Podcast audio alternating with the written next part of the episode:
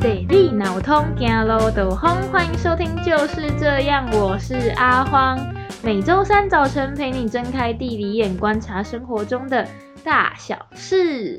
噔噔噔噔噔噔噔噔，来到第三集啦，各位，第三集可以说是一个里程碑吧。毕竟我们从小的时候在学国文的时候，老师就有说过，在国文里面“三”就是多的意思嘛，对不对？所以什么“三顾茅庐”“无山不成礼”“没事不登三宝殿”等等的成语就出现了。好，对不起，刚以上都是实话。好啦，那既然来到了这个里程碑三呢，就代表我们今天要来讲一些特别的主题，特别令人开心的主题。好，简单来说是特别令我开心的主题。怎么样的主题会令我开心呢？我们今天要来讲，就是要买关于末日的味道。那我先讲一下，这个主题是我个人私心很喜欢的，所以我有一点点希望它可以做成系列。当然要看大家的回馈怎么样，所以啊，知道意思吧？为什么要讲就是要买呢？这个系列的主题是因为我不知道大家买东西的时候有怎么样的考量啦，但我个人买东西除了考量性能啊、价格之外，另外一个比重非常高，大概占百分之八十 percent 的就是对它的感觉，所以我很常在买东西的时候。要不就是买电脑，然后最终选的是外观，又或是大家很常在网络上看到的那一句话嘛，对不起钱钱，但我真的需要那个酷东西。所以说我有时候在买东西的时候，就是看到一个完全没屁用又贵到爆浆的小东西，但它就是充满地理感，那种酷炫的感觉，让人家就是失心疯，蒙蔽双眼，不顾一切，就是要剁手去买了它，欸。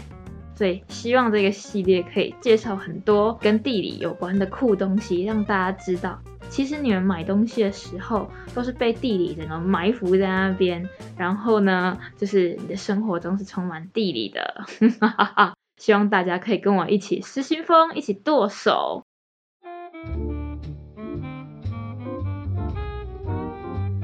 那我们今天呢，要介绍的酷东西。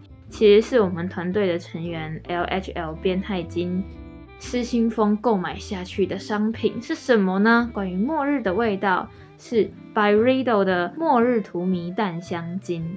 当然啦，它不是只有出淡香精，它还有出很多不同的系列。探讨到这一瓶香水，我们就可以发现到，它讲的就是一个末日的味道。我不知道大家想象中末日的味道是怎么样。光是我个人想象的末日就已经有好几种版本了，有那种灾难电影版，还有那种日常版。有时候你都会觉得你看见世界末日，对吧？又或者是反正各式各样不同版本啊，每个人想的又都不一样。那我们来看看这一瓶香水，它想要带给我们的末日感会是什么感觉？所以呢，我现在朗读一下他们这个香水公司写的文案。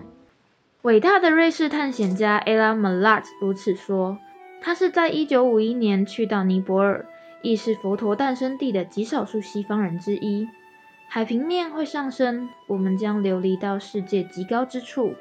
那些一度被认为不宜人居之处，将是最后的庇护。”好，你从这一段文案你可以看得出来，不管是那个调香，或者是那个写文案的人。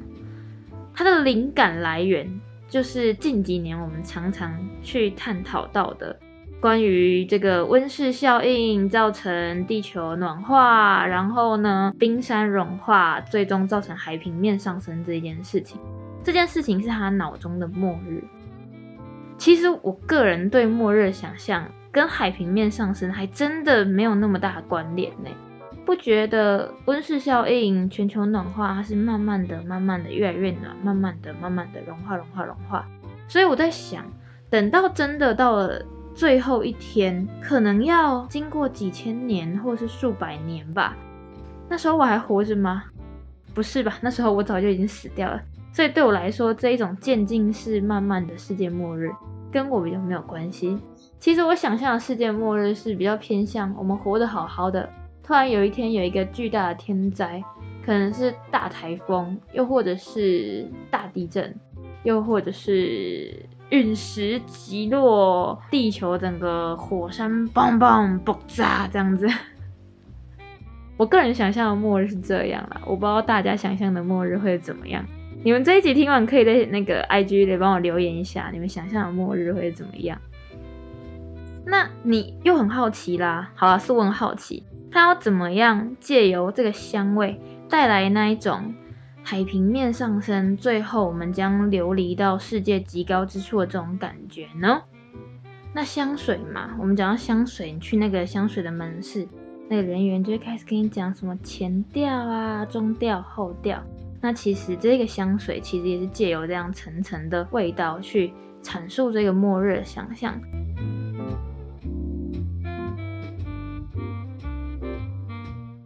最一开始呢，它是用这个尼泊尔的胡椒跟佛手柑。那其实尼泊尔胡椒这一点就还蛮清楚的。尼泊尔胡椒呢，它是一个原产于像尼泊尔啊、不丹，简单来说就是喜马拉雅山山脉那附近的一个高海拔区域的一种胡椒。对，简直就在讲废话。对啊，它真的是胡椒，它借由这一个比较刺激辛辣的味道，去带出那个末日感。那另外也是把人的感觉、想象带到那一个喜马拉雅山山脉附近的区块去，一瞬间就有一种末日感或者是高海拔感都已经涌现了。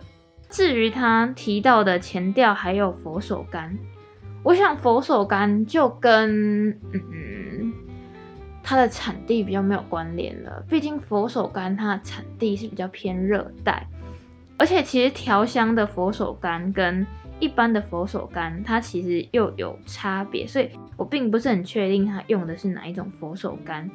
其中一种佛手柑是我们很常把它翻译为佛手柑，但它其实是欧洲那边的另外一种柑橘类，原产于意大利。那很多调香的佛手柑会是那一种的橘子或是柠檬。另外一种就是大家常看到，就是那种尖尖的，然后有很多只触手，真的像一只佛手的。如果是尖尖的那一种的话，它或许想要给人的一种感觉是佛嘛，毕竟在喜马拉雅山山脉那边，藏传佛教又或者是印度教，它的地区的宗教的味道是非常的浓厚的。我想，毕竟那些地方它的生存比较不容易，所以宗教信仰在人的心目中是占着蛮重要的一块。所以佛手柑光是这一个名字啊，它就给人一种平静。然后有浓厚的宗教感的感觉。那在味道上来说的话，柑橘类嘛，就是它会有一个甜甜的，然后微酸的那一种清香。由于我本人呢也是一个味觉盲，我有去找 LHL 边喷一下那个香水味，我有没有闻出那个佛手柑的甘甜味呢？嘿嘿，是没有的，好不好？所以我不是很确定它在调香上可以占到什么位置。但我想有一部分放佛手柑一定也是调香的需求，它总不能香水厂商然后为了兼顾第一感，然后做出一个很臭的香水吧。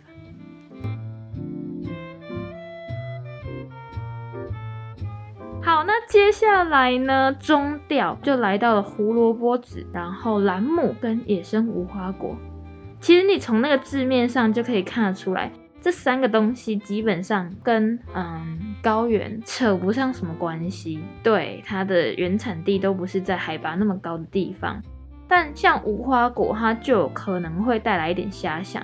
无花果呢，它是原产于这个阿拉伯啊、西亚，然后地中海沿岸这一块，包含南欧或者是北非这一个区块。这一个区块的宗教意味也是蛮浓厚的，包含整个基督宗教就是在那边。建立起来的嘛，对不对？所以无花果也是很常出现在圣经的一个植物，所以它其实也带来一种神秘感。这个神秘感确实也是这一瓶香水它带给人的想象之一。所以我在想啊，除了那个无花果很甜很甜的味道，对，大家有吃过无花果吗？无花果吃起来好甜呢，跟我小时候想象那个用木瓜丝做出来酸到不行的东西完全是两回事。无花果是一个超甜软软的果肉，哎，整个偏题。所以说，我想它除了嗯调香啊甜甜的味道的这个需求之外，或许给人带来那一种嗯关于宗教神秘的想象，也是加入无花果的其中一个可能性吧。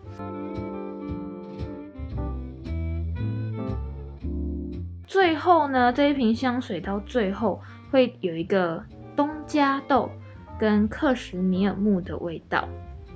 东加豆呢，跟高海拔基本上是也没有关联的 一种味道了。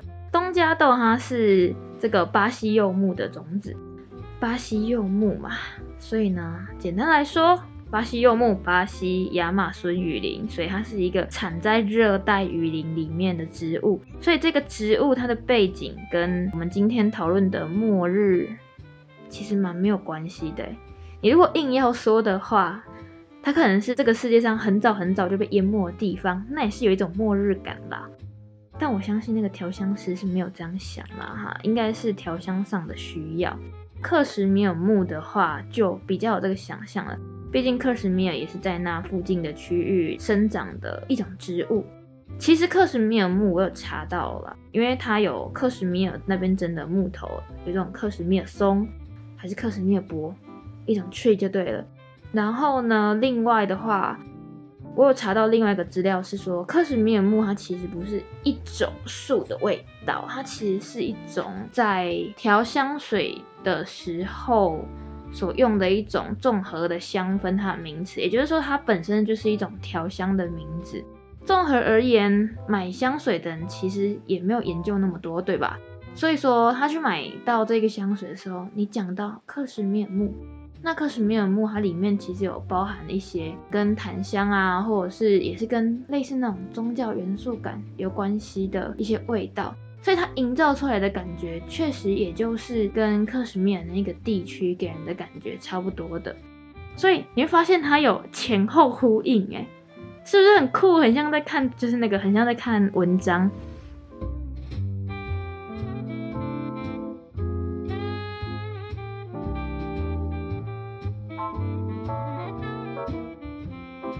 这就是这一瓶香水它的内容物了，包含前调、中调、后调，味道给人的感觉。那其实实际去闻这个香水，我个人蛮喜欢这个味道的，虽然它偏离我对末日的想象。这个味道它闻起来有一种清新的感觉，然后什么花香完全没有，它是一个很中性的味道。比较偏木质调，因为我个人鼻子也不是很灵，但是我讲的就是一个 香水给人的感觉，所以如果有那种喝鼻塞啊，想要在我们的节目下面留言一下他对这个香水的味道的评论的话，完全是 OK 的哦，好不好？这个香水给我的感觉像是一个透明的，但是有一点偏黄色、明亮的那一种粒粒的味道，跟我对末日的想象其实蛮不一样的。我对末日的想象比较像是晦暗的，它可能会有一点混杂，不是那么锐利，然后层次分明的味道，它会更一团混乱。以我的想象来说，会像是下过雨后那个柏油路发出来的味道，不是小时候闻到那一种泥土的芬芳。对我来说，应该是那一种混杂着雨水的清新，但是又有一点点污染的味道。但当然，我相信。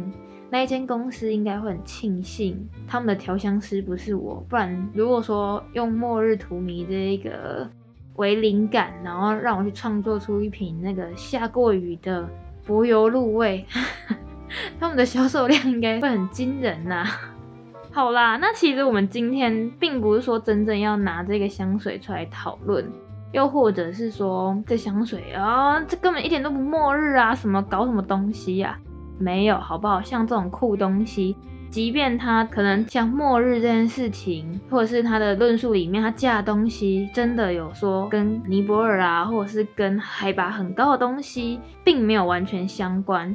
严格来说，它有一点点违背真正就是严苛的地理，但是你会发现到，它就是运用地理带给人的想象，去创造出这个商品它很神秘的故事感跟空间。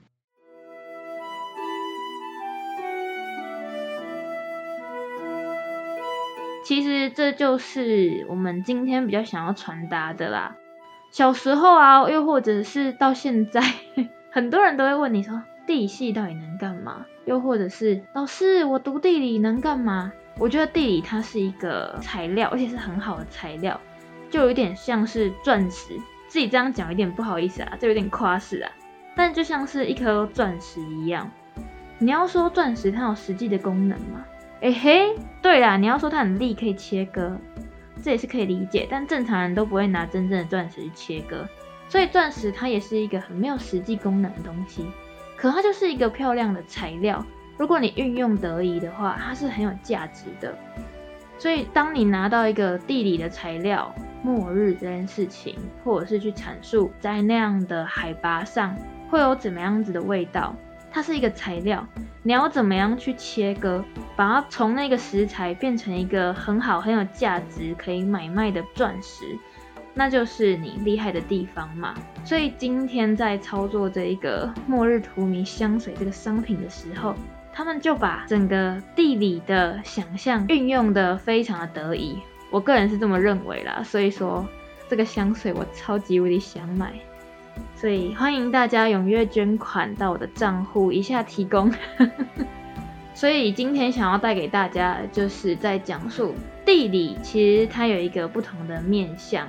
就是不一定要是旅游才会想到地理，又或者是不一定是要讲某一个国家的小知识，它并不是一种冷冰冰的、一点屁用都没有的知识，它提供了一些很好的材料，或者是运用人们对不同地理的想象，用这一个想象的空间去创造故事，不就是提升这个商品价值的一个很好的方法吗？所以生活中的地理是不是很酷？大家突然很想学地理了吧？好啦，那我们今天介绍酷东西的讨论就到这边，希望还有机会可以介绍下一个酷东西，让大家跟着我一起跳坑啦，好不好？